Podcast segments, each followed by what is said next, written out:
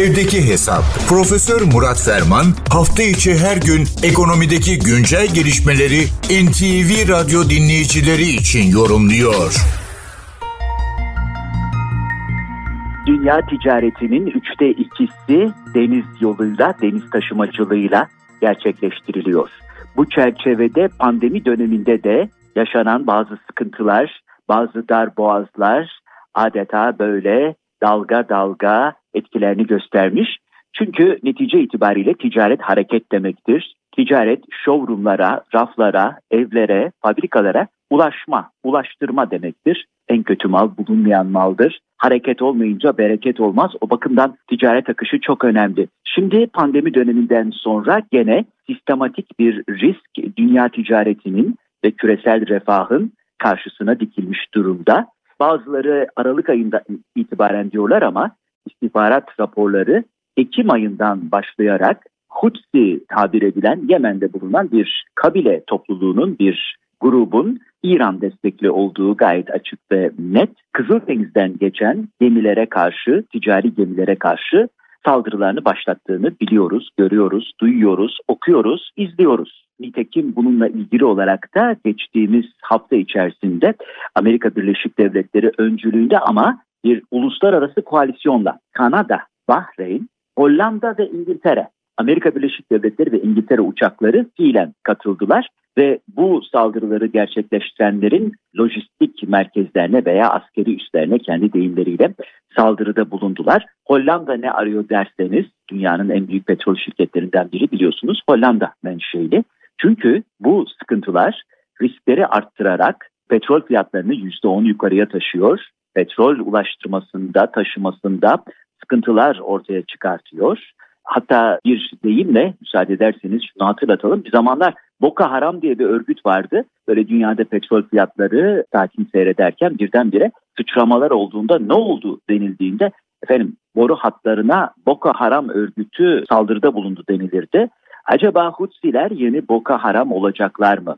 Ama bu sadece petrol taşımacılığı ilgili bir unsur değil. Bilindiği üzere Kızıldeniz, Süveyş kanalı üzerinden Hint okyanusunu Akdeniz'e bağlıyor ve aslında küresel ticaretin %12'sinin gerçekleştirildiği merkezi bir ticaret yolu konumunda bulunuyor. Bu çerçevede en son saldırılarla beraber büyük gemiler, büyük şirketler bu yolu kullanmayı bırakınca veya risk birimleri çok artınca navlun fiyatlarında olağanüstü sıçramalar ve daha evvel bağlanmış kontratlarda da risk biriminin devreye girmesiyle artışlar oldu.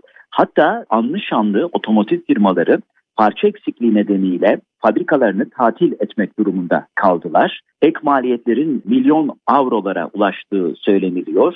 Çünkü netice itibariyle rotada 10-12 günlük gidiş dönüş düşünüldüğünde 3 haftalık ve 7 bin kilometre kadar bir uzama olduğu dolayısıyla Kızıldeniz yolu kullanılamayınca diğer alternatif rotadan dolaşmak gerektiği belirtiliyor.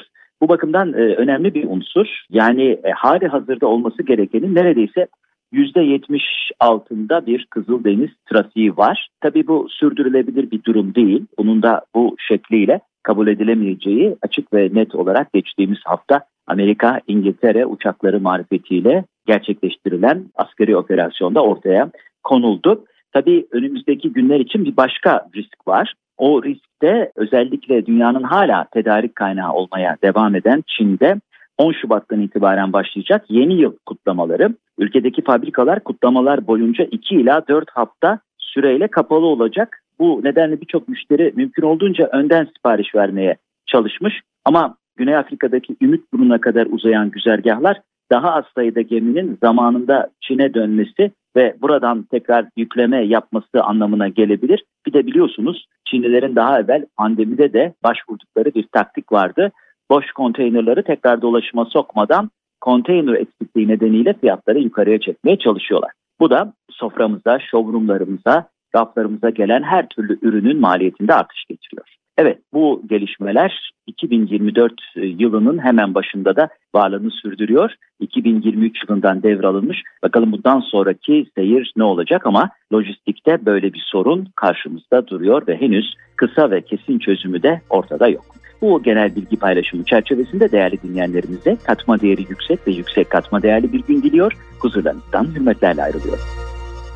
Profesör Murat Ferman'la evdeki hesap sona erdi. Kaçırdığınız bölümleri www.ntvradio.com.tr adresinden dinleyebilirsiniz.